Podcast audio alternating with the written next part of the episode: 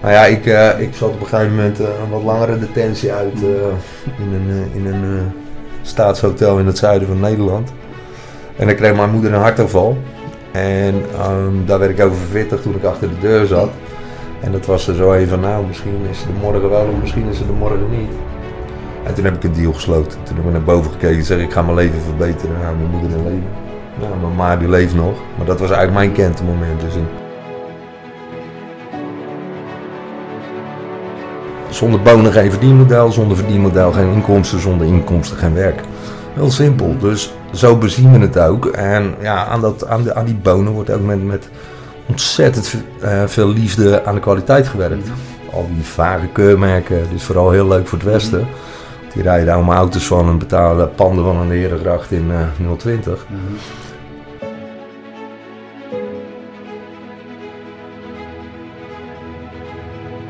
Weet je, de compassie moet weer terugkomen.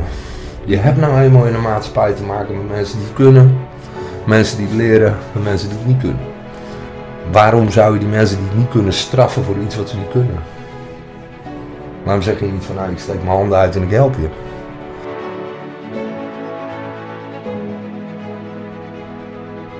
Je hoort Rodney van den Hengel, die samen met Marco den Dunnen in 2015 Heilige Boontjes heeft opgericht. Er zijn mensen die ideeën hebben en daarover praten. En er zijn mensen zoals Rodney, die met de heilige boontjes het op de Rotterdamse manier aanpakt, met niet lullen, maar poetsen.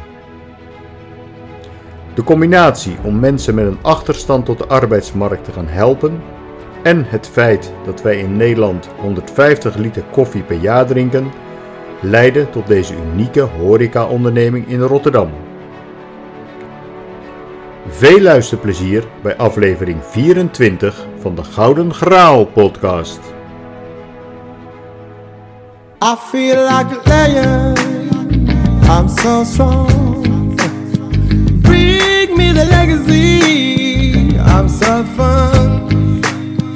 I feel like an energy is going inside my mind. Goedemorgen, we zitten vanochtend op het uh, Eendrachtsplein bij de Heilige Boontjes. We interviewen vandaag uh, Rodney van den Hengel. Ten eerste bedankt voor de, voor de koffie die ik hier uh, aangeboden heb gekregen, Rodney. Ik krijg altijd wel koffie aangeboden bij het maken van de podcastopname, maar ik heb nog nooit koffie gehad en gemaakt en geserveerd door, door de Heilige Boontjes. Dus wat dat betreft is dat al een hele bijzondere bak, bak koffie die ik, die ik hier gehad heb. Kun je aan de niet-Rotterdammers uitleggen wat het concept van de Heilige Boontjes inhoudt en wat jouw rol hierin is? Ja, ja dat kan. Goedemorgen. Dank je dat ik uh, in je podcast kan meedoen. Um, ja, het concept Heilige Boontjes. De Heilige Boontjes is inmiddels geen concept meer natuurlijk. Het is gewoon een, een bedrijf. Mm -hmm. We zijn de Heilige Boontjes Koffie BV. Daarnaast staat Stichting Heilige Boontjes. De Heilige Boontjes Koffie BV genereert vanuit zijn commerciële grondslag inkomsten die in worden gezet om hè, mensen met een afstand tot de arbeidsmarkt. -hmm. Of mensen met een beperking. Of mensen die gewoon wat hulp kunnen gebruiken. Um, ja, te ondersteunen bij rehabilitatie, reïntegratie.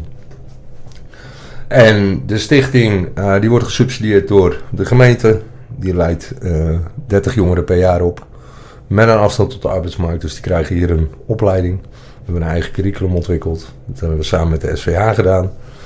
En uh, ja, die jongeren die, die trachten we bij ofwel ons bedrijf, dus de, de, de stichting en de BV hebben een raamovereenkomst. Iedereen die de stichting aanbiedt aan de BV moet te werk gesteld worden. Dat betekent dat die jongeren na hun opleiding hier een contract krijgen. Dat contract duurt max een jaar, dus twee een half jaar. En daarna stromen ze uit naar een ander bedrijf. Dus wat we doen is, we maken ze eigenlijk klaar voor de arbeidsmarkt. En ondersteunen ze ook op allerlei andere leefgebieden. Duidelijk. Ik zag ook wel hier op het, op het suikerzakje staan bijzondere verhalen, onvergetelijke koffie. Ja, ja dat was uh, onze oude onderscore. We, we -hmm. hebben inmiddels, uh, maar ja, we moeten die suikerzakjes nog even opmaken, hè, ons benzunig. Mm -hmm. Dus uh, we hebben inmiddels de onderscore exclusieve koffie, inclusief verhaal. we zijn een van de meest inclusieve bedrijven in Rotterdam. Dus je kijkt naar de samenstelling van ons management, vrouwen in de top. etniciteiten, ik geloof dat er elf verschillende in dit pand rondlopen. Mm -hmm. Met verschillende genders verschillende interesses, verschillende denkwijzes. En op een of andere manier krijgen we het hier voor elkaar dat dat allemaal in elkaar schuift en leuk met elkaar werkt. Ja, ja. Ehm, en jouw rol hierin? Want je bent een van de oprichters samen met Marco Den Dunnen. Ja, ja, ik ben samen met mijn compagnon Marco uh, in 2014 op dit idee gekomen. We zouden eerst iets met een bakfiets gaan doen. Ik ga de, de luisteraars daar niet mee vermoeien. Maar dat werd uiteindelijk uh, tijdens een onderhandeling uh, in een loods. kreeg ik de zin: Hengel, kunnen we geen koffie gaan branden? naar mijn hoofd geslingerd. Ik heb Marco verzocht om me daar wat meer informatie over te sturen. Ik kreeg s'avonds een A4'tje. Daar stond het verhaal van het groene boontje in het land van herkomst tot het product wat in de, in de beker zit. Mhm. Beschreven. En er zat eigenlijk één zin in die mij als. Ik, heb, ik heb altijd wel wat, wat bedrijfjes gehad vroeger. Dus ik ben een beetje zakelijk geanceneerd.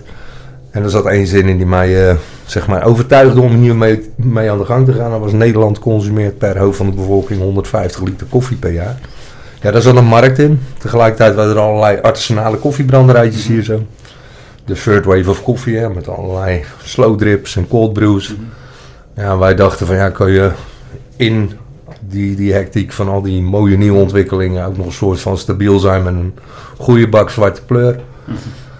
En zo zijn we begonnen. En dan blijkt dat koffie niet alleen een middel is waar we met z'n allen heel erg wakker van worden, maar ook een middel is waarin we moeilijke thema's kunnen bespreken, uh, waar we geld mee kunnen verdienen, uh, waar we jongeren skills mee kunnen laten opdoen.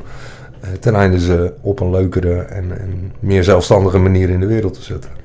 Moet je jezelf, als je wakker wordt, ochtends wel eens even knijpen en dan denken van dit had ik nooit kunnen, kunnen bedenken dat het, dat het toch zo groot en succesvol zou worden? Ja, soms wel, maar soms heb je in de hectiek van, van de dag geen mm. tijd om jezelf te belonen mm. met, met die gedachten. Het is veel meer van nou, we hebben het nu staan, we staan nu een jaar of zes. En hoe handhaaf je dit? Hè? We hebben de moeilijkste periode ooit voor de horeca achter de mhm. rug in de laatste 40 jaar. Ja, hoe hou je dit levend? Hoe creëer je alternatieven om je winkelverliezen op te vangen? Dus ja, we zijn vooral heel hard aan het werk geweest. En we zien nu dat we nog steeds staan. na toch wel wat pittige maatregelen. Ja, en dan heb je wel het idee van oké, we hebben iets neergezet wat, wat stabiel is. Ik bedoel, er eten zo'n 40 mensen van dit bedrijf. Mm en ja, eh, Marco, eh, nog ik hebben de afgelopen zes, zeven jaar geld uit dit bedrijf gehaald. Marco wordt betaald door de politie en ik door de overheid. Ehm, dus ja, we zijn, we zijn eigenlijk bezig om dit zodanig uh, te stabiliseren dat ruimte voor trots vaak ligt nog iets verder weg. Ja, dat komt wel een keer als we zeker weten van nou, oké, dit staat. Dan gaan we trots worden. Ik moet zeggen, toen ik uh, bezig was met, met de voorbereiding voor, voor deze podcast, toen moest ik ook denken aan een, een uitspraak van, van Robert Kennedy. Die heeft wel eens gezegd: Sommigen zien de dingen zoals ze zijn en willen weten waarom ze zo zijn. Ik droom van dingen die er nooit zijn geweest en wil weten waarom niet. Nou, ik moest er aan denken bij de Heilige Boontjes, want volgens mij is dat ook wel een beetje op jullie van toepassing. Ja, wij zijn wel, kijk, dat, dat heeft ook te maken met ja, met het creatieve vermogen van mijn compagnon. Ehm, ik ben iemand die nooit opgeeft, dus altijd alternatieven zal zoeken om uiteindelijk op het doel uit te komen. En mijn compagnon heeft gewoon af en toe briljante ideeën. Uh, hoe kan je die ideeën nou concreet maken uh, en ze naar een, een, een model, uh, zeg maar, ver, verbouwen, zodat dat de, de medemens wat aan heeft. Kijk, een Marco idee is leuk. uit de reclamewereld, Marco is oorspronkelijk komt hij uit de grafische wereld inderdaad. En is daarna heeft hij ervoor gekozen om, om betekenisvol te zijn bij de politie. Bij de politie. Ja. ja. Okay. ja. Um, ik heb ook gelezen dat je beschrijft op een gegeven moment dat je zelf op een kruispunt in je werk als, als jongerenwerk stond. Uh, en toen heb je jezelf de vraag gesteld van wat haalt mijn werk nog uit?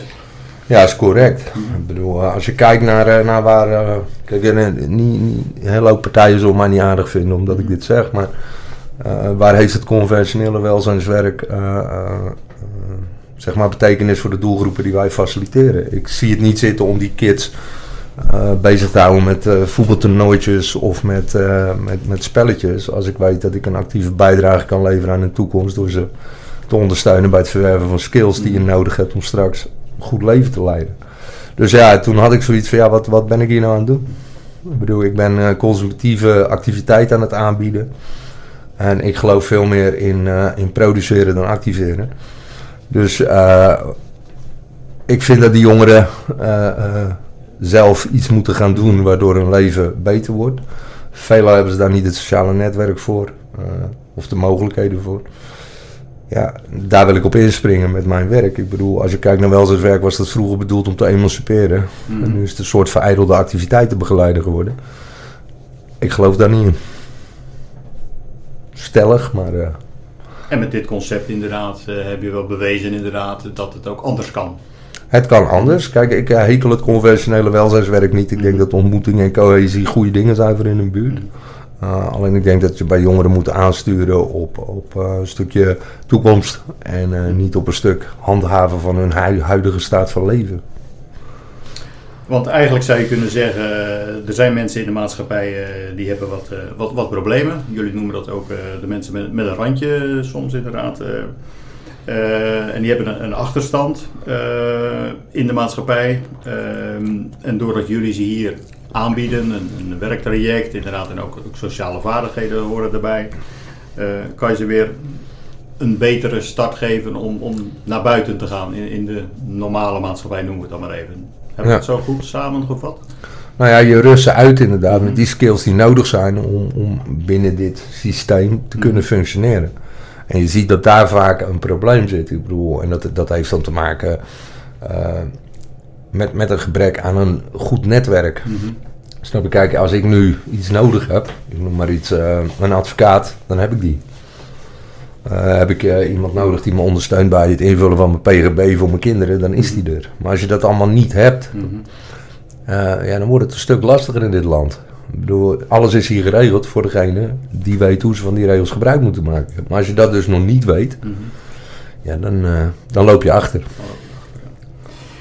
Want um, wat is, je, je hebt er best wel veel ervaring in als jongerenwerker en het werk wat je hier deed. Uh, wat, wat ben je tegengekomen? Wat is het meest bepalend om zeg maar uh, op, het, op het verkeerde pad terecht te komen? Is dat toch de aanleg of de opvoeding? Of het zal altijd een combinatie Nou ja, weet je, kijk, Freud zegt erover, het is plan keer omgeving. Hè? Het plan wat je ouders met je hebben in, en de context waarbinnen je opgroeit. Wat bepaalt hoe jouw leven eruit ziet. Nou ja, dat gecombineerd met een stukje intelligentie uh, bepaalt welke kant je opgaat. Ja, en op het moment dat dat plan... Uh, kijk, weet je, ik, een hele hoop mensen zeggen... Ja, maar die ouders die kunnen niet opvoeden. Kunnen ze wel. Ik bedoel, ben ik van overtuigd. Uh, alleen, er is vaak wel uh, in die gezinnen zoiets aan de hand dat ze aan het overleven zijn. Ik bedoel, ik heb heel veel moeders gehad uit de toeslagenaffaire. Nou, als je dan die moeders ziet, die zijn eigenlijk alleen maar bezig met overleven. En die kinderen nemen dat waar. Dus die moeders die zijn niet heel, heel erg bezig met, nou leuk, welke kant gaan we op? Snap je? Die zijn vooral bezig, nou, uh, hel, hoe overleef ik deze dag? Weet je wel? Dat nemen die kinderen waar en die gaan ook in een overlevingsstrategie of in een overlevingsmodus zitten.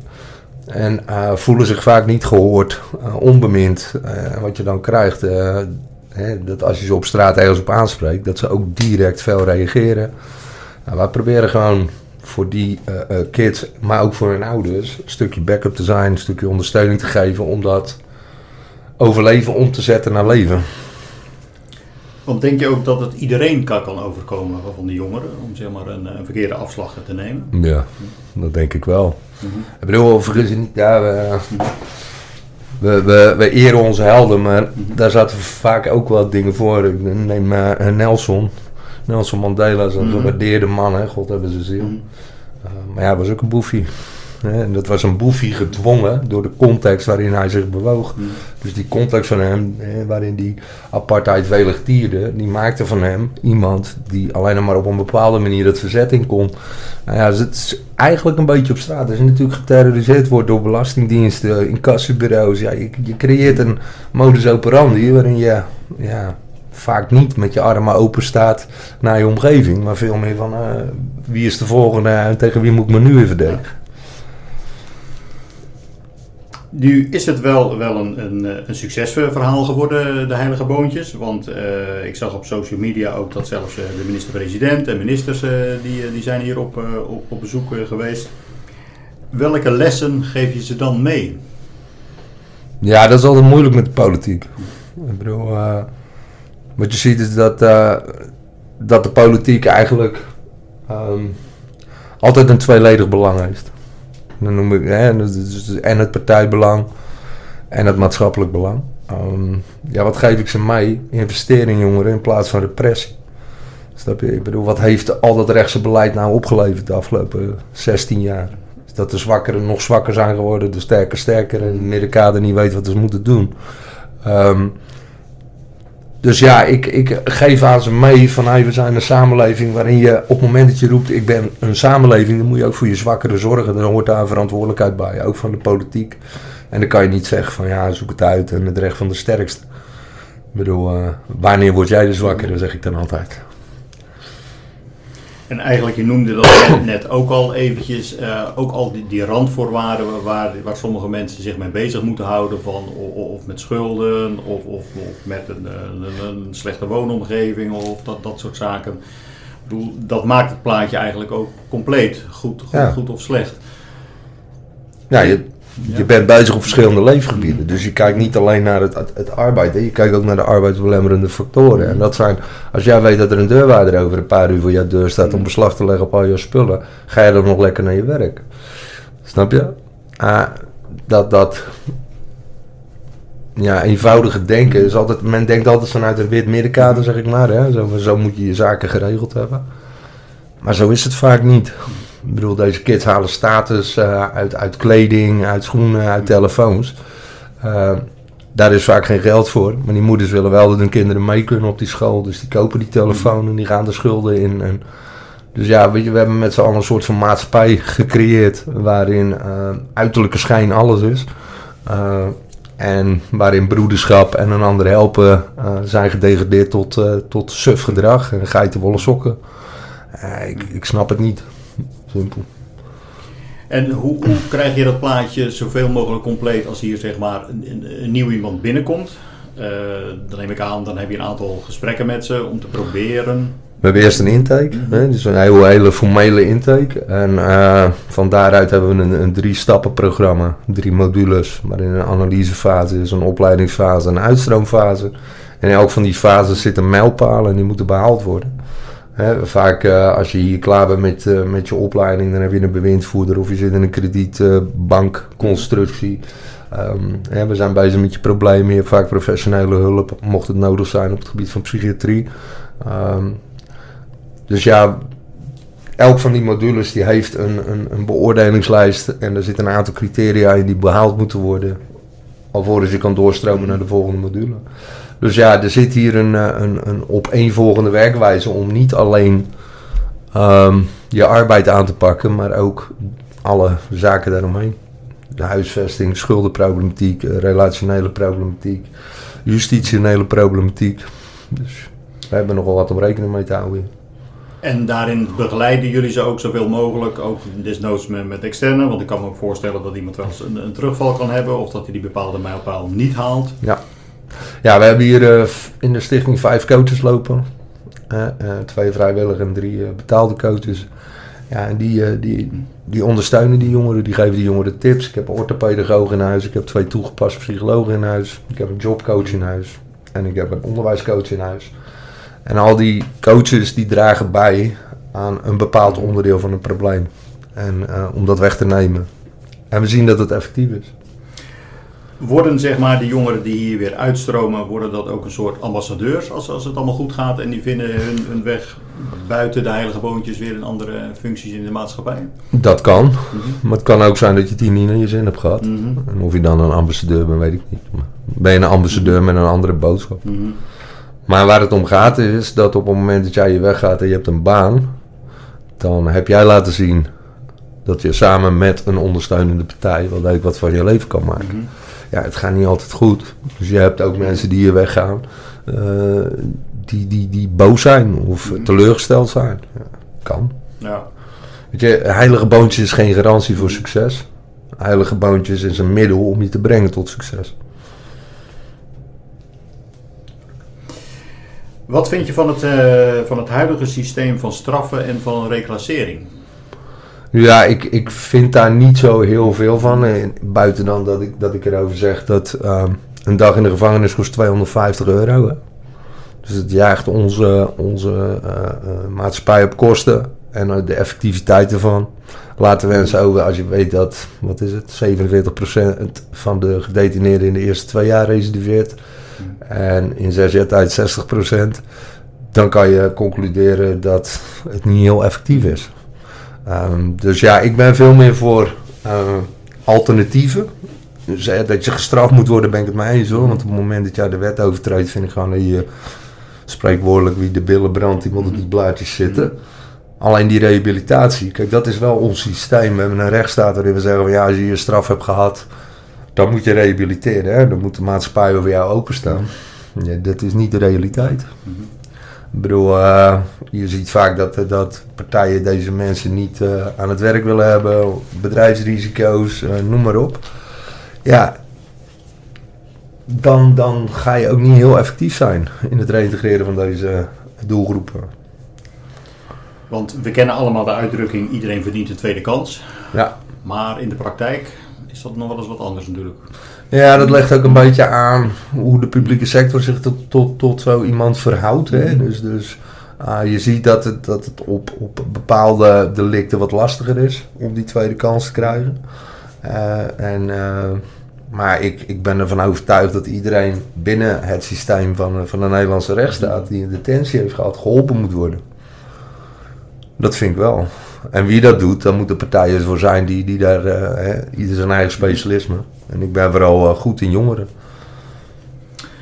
Want als werkgever die nog niet zeg maar met, met iemand te maken heeft gehad met een strafblad, die staat toch meestal denk ik wat, wat negatiever er tegenover om iemand aan te nemen die, die een strafblad heeft. Hoe gaan jullie daarmee om om toch die drempel ja, het is ook een stuk bewustwording naar die bedrijven. Hè. Dat zeg ik ook. Vermoord er een en je heet een moordenaar. Vermoord er 6000 en je heet een president. Het, het gaat ook over van, oké, hoe zit jouw denken als bedrijf in elkaar? Snap je? Want uh, ik, ik trek er wel even een religieuze uh, uh, leuze bij. Van, laat, laat hij die zonder zonde zijn de eerste steen werpen, weet je wel. Een, een detentie kan je overkomen. Je kan daar bewust voor kiezen.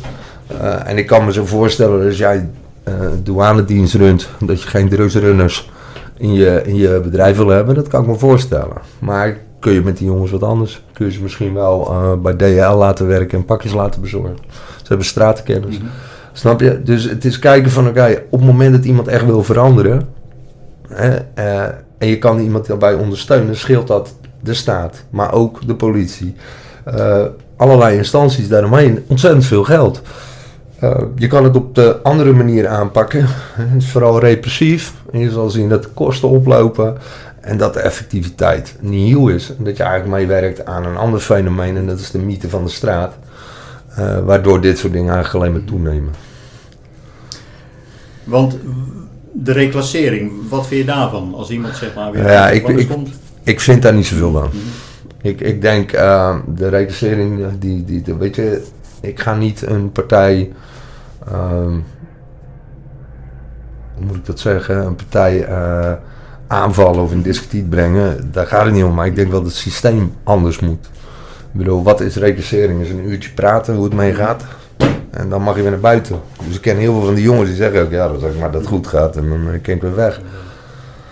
Het is geen uh, Amerikaanse reclassering die, uh, die je dwingt tot werken en die hè, je in een bepaalde omgeving plaatst. Dat heb je allemaal niet. Want eigenlijk zou je zeggen, uh, de reclassering die zou ook jullie voorbeeld kunnen gebruiken om het, misschien in een wat andere vorm, maar om, het ook zeg maar, over te nemen. Ja, nou, dat, ik weet niet of dat zou werken, omdat wij een totaal ander karakter hebben. Kijk, wij zijn natuurlijk gewoon heel zakelijk, kort op de bocht, niet lullen maar poetsen. En uh, ja, ja, bij ons is er niet zoveel van ruimte voor, voor allerlei, uh, ja, hoe moet ik dat zeggen, uitvluchten. Weet je, je moet hier wel werken. Mm -hmm. Snap je? je kan hier niet, ik kan niet zeggen s'morgens van ja, nou ik laat het even zitten, want nee, ik moet 40 man betalen daar beneden. Snap je? Dus die verantwoordelijkheid die rust op mijn schouders en op die van mijn compagnon. En ja, dat, zijn niet, dat is niet bij staatsgerelateerde bedrijven. Snap je? Want daar weet je van, nou, morgen krijg ik ook mijn geld. Wij moeten ons geld verdienen hier, dagelijks. Dus ik, ik denk niet dat het zou passen uh, in het uh, conventionele sociale context. Je moet gewoon een commercieel iemand hebben, je hebt een politieagent nodig. Dus ja, op zijn ouderwets gezegd, aai over je bol en schop onder je ballen. En, en aan het werk gewoon.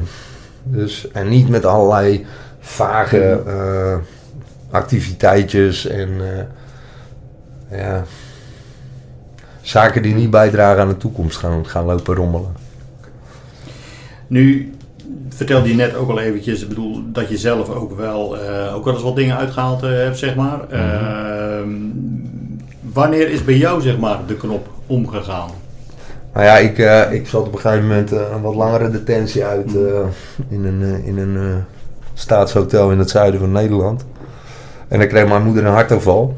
En ehm, daar werd ik over verwittigd toen ik achter de deur zat. En dat was er zo even van, nou, misschien is ze er morgen wel of misschien is ze er morgen niet. En toen heb ik een deal gesloten. Toen heb ik naar boven gekeken en zeg ik ga mijn leven verbeteren. Hou mijn moeder in leven. Nou, mijn ma die leeft nog. Maar dat was eigenlijk mijn kentemoment. Dus een confrontatie met jezelf. Van oké, ja, ja, hallo, eh, ik gebruikte heel veel drugs. En dan eh, gebeurt dat met je ma. En je vindt jezelf altijd het belangrijkste als je drugs gebruikt. En toen kwam ik tot de conclusie van oké, weet je, eh, wat ben ik nou aan het doen? Voor mij de omslag geweest. En daarna ook, zeg maar, 25 jaar lang, want ik vier dit jaar mijn 25 jaar jubileum in, in het welzijnswerk. Niks gedaan dan vooruitkijken, werken, werken en, eh, en lopen. Geeft dat eigenlijk ook aan dat, je, dat die intrinsieke motivatie, die, die moet het sterkste zijn? Ja, zonder, eh, kijk, je, aan het doodpaard moet je niet trekken. Dus zonder die motivatie werkt het ook niet. Ik bedoel, je moet hier gewoon 32 uur per week werken. En dat betekent dat je soms zo moet je om 6 uur je nest uit. Want dan moet je een evenement voor me gaan doen in de haven. En eh, soms werk je tot 12 uur s'avonds, want dan hebben we hier een, eh, een evenement in de bar. Er moet gewoon gewerkt worden. Dat is, dat, is, dat is waar wij in leven. Wij leven in een, in een eh, arbeidsgerichte maatschappij. Dus ja, daar wil, je, wil je daar onderdeel van zijn, moet je erin participeren. Dan moet je niet aan de zijkant gaan staan kijken wat gebeurt daar. Nee, zet die kids één op één in het werkveld. Laat ze ervaren wat dat is. De waardering die ze krijgen van mijn klanten. Eh, maar ook de correcties van hun manager. Eh, je draagt bij aan het bouwen van een persoon. En dat zie ik niet vaak, weet je wel. We zijn vooral bezig met het eh, wijzen op de fouten. En ja, dat doe je niet goed. En daar moet er nog dit en daar moet er... Nee, zet ze nou eens echt aan het werk. Laat ze dan ervaren wat het is. Laat ze fouten maken. En eh, corrigeer ze van, oké, als je dat nou zo of zo doet. Snap je? Dus we zijn veel meer bezig met het, het, het volwassen maken. En het ook volwassen aanspreken van onze deelnemers. Dan ze te eh, betuttelen en te bejegenen. Geloof je ook in die regel van dat je eerst zeg maar tien complimenten of opbouwende punten moet noemen voordat je weer eentje kan noemen die zeg maar wat corrigerend is? Of zijn. Maar ik, ik zoek de balans altijd. Nou. Dus eh, ik ga je niet eh, overmatig lopen pamperen, want Mhm. dat verdien je ook niet. Mhm. Uh, maar op het moment dat je het goed doet, krijg je aai over je bol. Mhm. En nogmaals, op het moment dat je loopt Je te verkloten, dan krijg je schop onder je noten. Ja, Mhm. zo werkt het. En dat leidt, leidt tot confrontaties. Maar dat zijn altijd eh, confrontaties die leiden tot een stapje verder Mhm. komen. Uh, ja, wij zijn niet bang voor de doelgroep. Mhm. Uh, maar vaak de doelgroep ook niet voor ons. Mhm. Dus we zitten hier in een goede balans. Uh, dus ja, je probeert elkaar aan te spreken op volwassenheid, op werk, uh, op, op vaardigheden, op, op een stukje houding, uh, op een stukje onderling gedrag in die groepen. Ja, je probeert van die kids eigenlijk gewoon. Ik heb een zoon van 17. Ik doe thuis eigenlijk precies hetzelfde met die jongen van mij. Je probeert inzicht aan te dragen ten einde hun toekomst te verbeteren. Maar hun moet het zelf intrinsiek oppakken om dat, uh, om dat ook te doen. Want je noemt al dat intakegesprek, dat is natuurlijk een belangrijk gesprek. Als je dan merkt zeg maar, dat bij iemand nog niet de knop is omgegaan, dat ze nog niet die interesse ziet, is het dan, nou ja jongen, kom op mij nou ja, zo later simpel, terug? Zo simpel kan Mhm. het zijn. Mhm. Op het moment dat wij niet het idee hebben dat jij wil, dan zeggen we, maar misschien ben je er nog niet aan toe. Mhm. Uh, maar ja, daar is ook je, je introductieweek voor. Hè? Dus je draait na je int Mhm. intake, krijg je hier een weekje introductieweek. En dan zien we heel snel vanuit welk hout je gesneden bent. En op het moment dat, het, dat je het dan laat liggen, ja, dan hebben wij ook contact met je coaches vanuit de gemeente van hey, dit werkt niet. Of nog niet. Of wat moeten we eraan doen om het wel werkbaar te krijgen. Want hoe belangrijk vind jij het geven van vertrouwen? aan Ja. Nou ja, om je indicatie te geven, toen ik dit opzette, deed ik dat met vier jongens, hè, met Johnny, Appie, Paulo en Robin. Die hadden allemaal sleutel. Na een week. Ja, wat, wat, ik, hoe belangrijk vind ik het om vertrouwen te geven? Extreem belangrijk. Snap je? Want op het moment dat jij vertrouwen geeft, krijg je het terug. En dat gaat wel eens mis. Maar ja, als ik kijk naar de 280 jongeren die we begeleid hebben, dan zitten er 15 tussen die de boel willen ze weten Mhm. genaaid hebben. Eh, maar die anderen niet. En dan denk ik van, weet je, door die fouten met die 15 gastjes zijn we er ook achter gekomen welke beveiligingsprotocols moeten aanheffen om dat te voorkomen de volgende keer. Dus ik noem het lesgeld. Dus ook, ook dit bedrijf evolueert. Want jij wordt steeds beter, gaat steeds meer dingen zien. ehm, ziet tekortkomingen in, in het hulpverlenen, maar ziet ook tekortkomingen in, in een stukje gedrag van de doelgroep. Nou ja, daarin eerlijk opereren. Dus ook naar je collega's eerlijk durven zeggen van, hey, dat kan echt niet man, zes weken wachten voordat je die gozer een keer spreekt. Snap je? Dat gaat gewoon niet.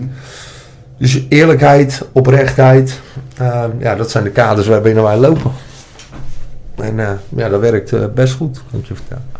Want ook natuurlijk, je moet ook zorgen dat iedereen, ik bedoel, ik, ik was hier wat vroeg, dus ik heb eh, rustig even in een hoekje eh, gezeten om, eh, om even te kijken hoe dat het zeg maar toeging met, met, met de klanten, met de gasten die hier binnenkwamen voor, voor de koffie of voor het ontbijt.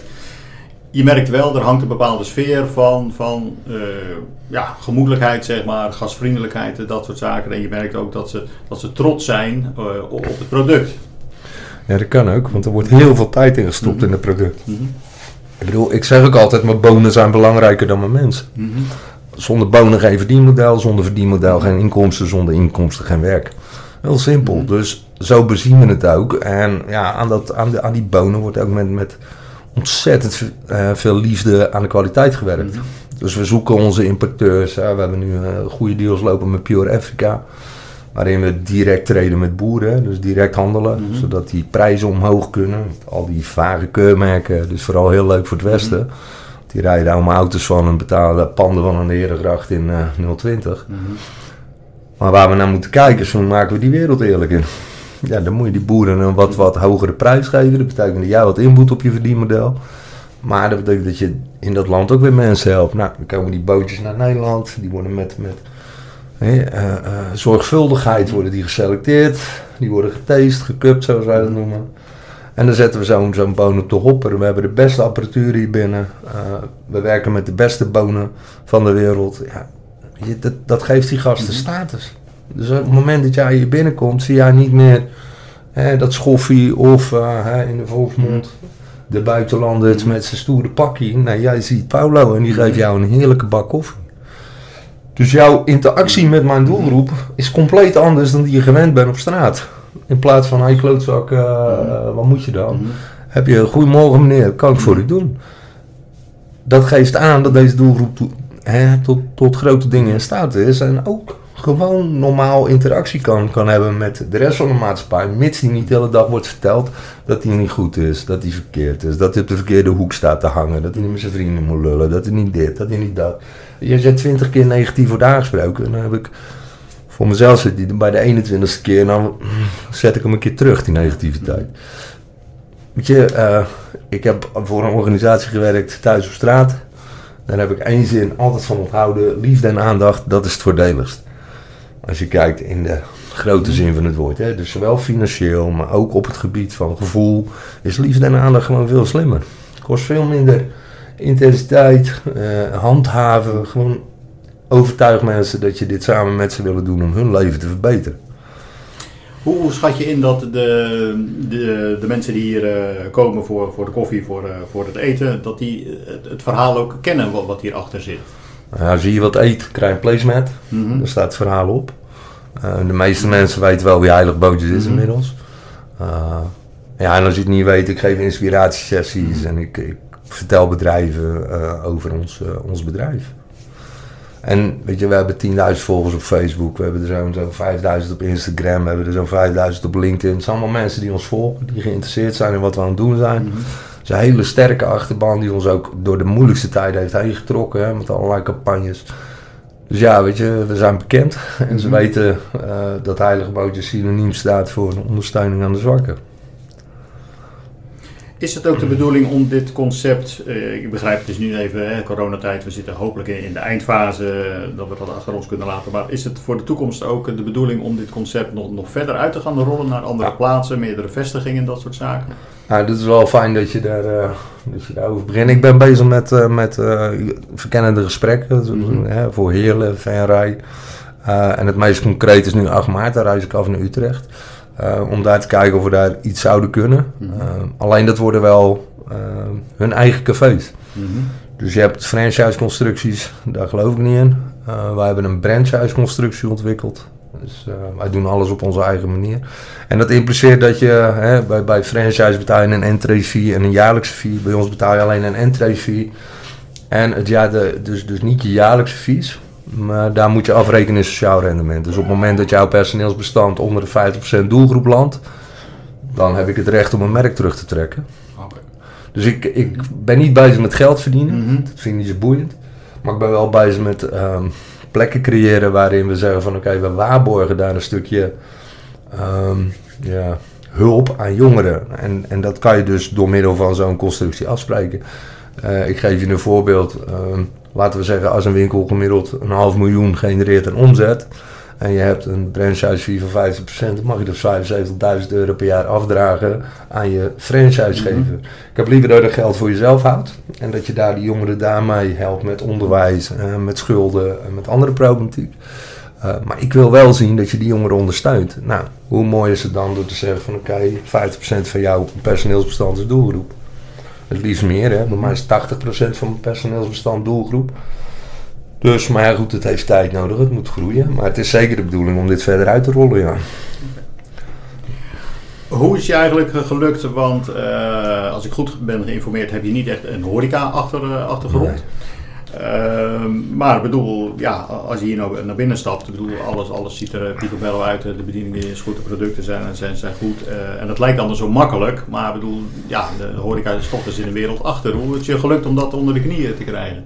Ja, laat, ik- laat ik als eerste zeggen dat dat niet mijn verdienste is, maar de onze verdienste. Mhm. Dus we hebben, ja, wat ik al zeg, ondersteuning gehad eh, uit allerlei hoeken. eh, van, van investeerdersgroepen tot voormalig eigenaren van de koffiecompany Mhm. die ons ondersteund hebben. Dus eh, de company heeft ons ondersteund met de huisstijl, noem maar op. Dus wat je ziet is dat er een heel eh, eh, brede groep van mensen opstond die daar betekenisvol in wilden zijn. Ehm, maar goed, wij, ja, we zijn gewoon eens gaan kijken van hoe doen anderen dat. Snap je? Dus we zijn gewoon wat cafeetjes ingelopen. En gekeken van nou oké, eh, hoe gaat dat nou hier? Hoe het wel en hoe het niet moet. Ja. Ja.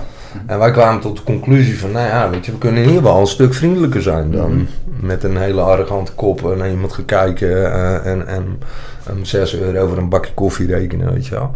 Dus eh, dat was de eerste. Wees gastvriendelijk, zet een fatsoenlijke bak pleur neer voor een Mhm. betaalbare prijs. Laat iedereen binnen. Want je be- bekijkt niet mensen. Dus bij mij zitten meisjes met een hoofddoek aan tafel. Er zitten eh, eh, aan de andere kant zitten er transgenders aan de tafel. De imams zitten er. iedereen mag hier een mening hebben, met elkaar praten, alleen om nooit door elkaar strot heen houden. Dus wat je probeert, is je probeert gewoon een, een, een sfeer te creëren. Ja, en dan daarbij komen allerlei mensen. Mijn brouwer heeft me ondersteund. Ik heb Coca-Cola als partner. Nou, die komen dan weer binnen. Die zeggen van, ja, moet je zo en zo doen. En ik heb wat mensen in dienst die al wat horeca-ervaring hadden. Ja, en, en ja, zo zijn we tot ons concept gekomen. Ja. En dan sta ik nooit stil natuurlijk. Ik bedoel, je bent altijd Nee, je verandert. Ja, En ja. Ik heb nu eh sedert wat is het, januari een nieuwe bedrijfsleider aangenomen. En eh, ja, die bedrijfsleider, of januari zeg ik verkeerd, ik denk al december. Maar die bedrijfsleider is nu ook weer aan het kijken. Mhm. En deze brengt weer heel veel vegan ideeën met zich mee. En eh, eh, staat haar eigen, hoe heet dat, tofu te maken en noem maar op. Dus ja, je haalt van alles wat in huis en dan probeer je een mix van te maken. Ja. Ja, ja. Ja. Ik heb ook een uitspraak van je, van je gezien of gelezen. Ja. Compassievol moeten we normaliseren. ja, Uitleggen. nou ja, dat heb ik vorige keer eh, en dat zeg ik ook tegen iedereen. Want je, mensen helpen is tot, eh, tot een eh, soort van oncool geworden, weet je wel. Eh, ja, je bent een chappie en ja, en je bent dit, je bent dat. En, je, en dan zie ik mensen die pretenderen compassievol te zijn. Hè. Dat zijn de nieuwe generaties, jongeren noem ik ze maar. Hè, die van alles roept, toeteren over dat internet. Overal op elke demonstratie erbij staan met bordjes. En, en dan denk ik van ja, is dit het dan? Weet je wel? Je- is, is dit dan hoe je de wereld gaat verbeteren? Door ernaast te gaan staan en mee te gaan brullen. Want, want als ik dan aan die kids vraag van hoe vaak ben jij zo'n achterstandswijk om jongeren te ondersteunen? Ja, dan zijn ze toch niet zo ook. En eh, als ik zeg van hoeveel van je salaris stel jij ter beschikking aan anderen. Dus, weet je, de compassie moet weer terugkomen. Je hebt nou eenmaal in de maatschappij te maken met mensen die kunnen. Mensen die het leren en mensen die het niet kunnen. Waarom zou je die mensen die het niet kunnen straffen voor iets wat ze niet kunnen? Waarom zeg je niet van nou, ik steek mijn handen uit en ik help je? Ik heb dat, we zijn genomineerd voor Rotterdam inclusiefste bedrijf MKB. Daar heb ik dat ook in het filmpje gezegd. Weet je. je hebt 60.000 arbeidsbeperkten in Rotterdam. En je hebt 28.000 bedrijven in deze regio. Dat is 2,3 per bedrijf. Lijkt simpel. Ja, maar zo simpel is het ook. Mhm. Alleen, het vraagt wel iets. Dus die 2.3 in een bedrijf vraagt aandacht, passie en, en ondersteuning. Als je dat alleen doet is zwaar, maar als je dat met je hele bedrijf doet, wordt dat een ander verhaal. Wat ik al zeg, we hebben er 40 lopen hier. Weet je wel? Ik bedoel, onze dagen beginnen altijd met 16 dilemma's die niks met werk te maken hebben. Snap je? Ik bedoel, ik kom, ze een eh, Rodney kan ik komen, ik heb een deurwaarder aan mijn deur. Eh Rodney, mijn vriend, heeft me met de tering geslagen. Ik ben niet in staat om te komen. Eh, ik heb geen geld voor mijn buskaart. Ik heb me verslapen. Ik heb gisteren cocaïne gerookt. Weet je, dat, dat... Er zijn hier elke dag gebeuren hier dingen die niks met werk te maken hebben. Alleen, nogmaals, dan gaan we kijken van oké, hoe kunnen we je daar in ondersteunen dat het de volgende keer voorkomen kan worden. Eh, dat mis ik. Weet je, mensen worden niet meer geholpen bij hun problemen, maar verweten. Ja, als je eigen schuld. Ja, dan denk ik bij mezelf, hoezo dan? Als je als gewiekst marketingbureau met zes van die eh uber-intelligente marketingknakkers plannetjes bedenkt om de zwakker in de samenleving een abonnementstructuurtjes te hangen. En dan zeggen we geven je een telefoon en dan moet je even een energie-dingetje doen. Weet je wel, mensen kunnen geen telefoon meer kopen, staan bij de BKR, zien daarin een mogelijkheid. Mensen die adverteren, geld lenen ondanks een BKR-registratie. Weet je, we hebben van leed, leed een verdienmodel gemaakt. En ik ben daar gewoon niet mee eens. Ik denk, draai die, sorry, eh, excuse the language, maar draai die shit om. En eh, maakt van, van leed een prioriteit om dat weg te halen. In plaats van een manier om weer geld te verdienen. Ik begrijp hem. Passievol. Misschien is het leuk om te vertellen eh, het pand waar, eh, waar we nu in, eh, in zitten. Welke vorige bestemming dat dat had. Ja, dat was een politiebureau, hè? Ja, Dus, ja, dat was wel grappig. Ja, wij zochten natuurlijk... We zijn begonnen op West. Dat was het eigenlijk na zes maanden veel te klein. Toen, toen barstte die zaak uit zijn voegen. We deden er alles, hè. Branden, reintegreren en koffie schenken. Dus we moesten op zoek naar iets groters. Nou ja, ik had een compagnon, die had wat connecties Mhm. bij de politie. En de, de politie was op dat moment aan het bezuinigen. Die moest op vastgoed bezuinigen. En dit pand stond leeg. Ja, dat stond natuurlijk wel gewoon een best pittige exploitatiewaarde op om het pand eh, levend te houden. En toen hebben we gevraagd, hoe kunnen wij tegen een kwart van die, van die exploitatiesom de onderste verdieping een jaar eh, eh, pub-up eh, exploiteren. Nou ja, de politie is altijd welwillend geweest in dit project. Weet je wel, ik bedoel, de politie heeft een repressieve kant, maar heeft ook een, een hulpvaardige kant. En ehm, ja, dat werd geregeld voor ons. En op een later moment ging dit pand te verkopen in. En toen is er een samenwerking tussen onze investeerders, Heilige Boontjes, de gemeente en de politie gekomen. En we hebben gerealiseerd dat we dit pand eh, eh, hebben kunnen kopen met een investeerdersgroep. En daar heb ik weer een huurcontract in kunnen bedingen. En dat huurcontract is gewoon een prachtig contract. Want als ik, eh, ik heb daarin een, eh, een, een, zeg maar, een soort van eh, basishuursom. Mhm. En hoe meer ik verdien, hoe meer ik betaal. Dus eh, ja, als de zon schijnt, wordt iedereen een beetje bruin hier zo. eh. En je hebt op, eh, op deze eerste verdieping heb je nog een aantal eh, speciale overnachtingsmogelijkheden, liet je net zien. hè? Ja, ja, ik heb hier eh, samen met de Eendracht BV, dat is de vastgoedgroep, hebben we een Airbnb gebouwd. Hè, de, de Penthouse Prison, dat is een accommodatie die je via booking.com en hoe heet die andere, airbnb.com kan benaderen. Mhm. En dan kan je hier eh, ervaren hoe het is om in een politiecel te, te slapen. Um, voordeel is wel dat je hier een sleutel van krijgt. Die heb ik nooit gehad. Dus eh, je mag er weer uit op het moment dat je wil. Oké. Maar wel een speciale manier om de nacht door te brengen. Ja, ja, het is even een ervaring. En dan kan je een beetje, beetje eh, weet je wel, het, het, het gevoel krijgen van wat is het nou. En, hè, dan moet je natuurlijk, natuurlijk zelf even het opsluiteffect erbij bedenken. Mhm. Maar je ineens realiseert dat je hè, 24 uur in een betonnen hok zit, Mhm. eh, waarvan je 8 uur een matrasje krijgt. En eh that's it, tuchten. Je hebt ook geen outpingbedden, neem ik aan, eh, in de Nee, nee, nee, geen, geen Nee, oké. Nee, beton met plastic. Beton en plastic, oké. En dat wordt goed geboekt, vertelde je ook al. Ja, ja, ja pre-corona natuurlijk. Ja, hoge dekkingsgraad. Mhm. En, eh, ja, we hopen dat het nu met het verdwijnen, of tenminste minder worden van het virus, weer een beetje gaat toenemen. Ja, Ik heb altijd een, eh, een slotvraag in mijn podcast. Eh, en daarbij mag jij eerst eh, kiezen of dat je één dag minister van Justitie of van Sociale Zaken zou, zou willen zijn. En ten tweede, wat zou je eerste besluit zijn? Ja, ja, nou, mi- minister van Justitie zou ik nooit willen zijn. Ehm, te veel belangen. Dus als het sociale zaken zou zijn, dan, dan zou mijn eerste besluit zijn van al die bedrijven die hier eh, ondernemen niet meer weglopen met de belasting, maar zet die belasting in om eh, een binnenlandse problematiek op te lossen. Eh, je ziet dat de Nikes, de Starbucks, die mogen hier vanwege allerlei afschrijfconstructies eh, 28 tot eh, 50 miljoen euro aan belasting ontduiken. En dat noemen we dan het creëren van een geschikt ondernemersklimaat. Ik zou zeggen van gebruik dat geld om die zwakkeren in die samenleving eh, te ondersteunen. En eh, ja, verbroeder je, weet je wel. Dus ja, dat zou dan eh, mijn actie zijn. Het is ook mijn eerste dag, hè, dus je hoeft het alleen maar op die dag uit te rollen. Ja. Dan is het gelijk geregeld, zullen we zeggen. Ja, nou ja, dan zou ik dat doen. Dus geen, geen, geen incentives om rijker nog rijker te krijgen. Maar veel meer incentives om rijker bewust te maken dat de armen wel wat eh, hulp kunnen gebruiken. Dan wil ik je bedanken voor dit, eh, voor dit interview. En eh, zeker voor mij en ik hoop ook voor de luisteraars ben ik weer heel wat meer te weten gekomen over de achtergronden van Heilige Boontjes. Dus bedankt daarvoor. En ja, bedankt dat even naar mij willen luisteren.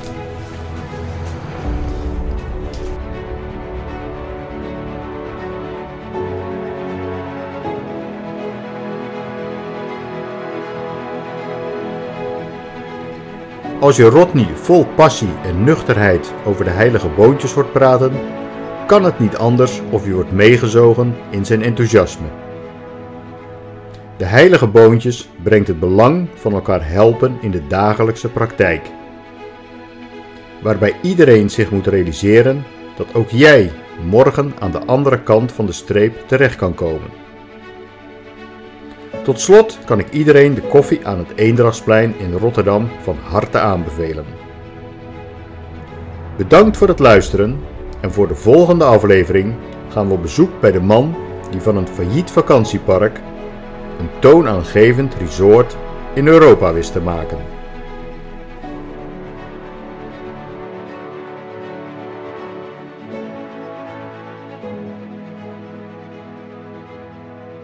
I feel like a lion. I'm so strong.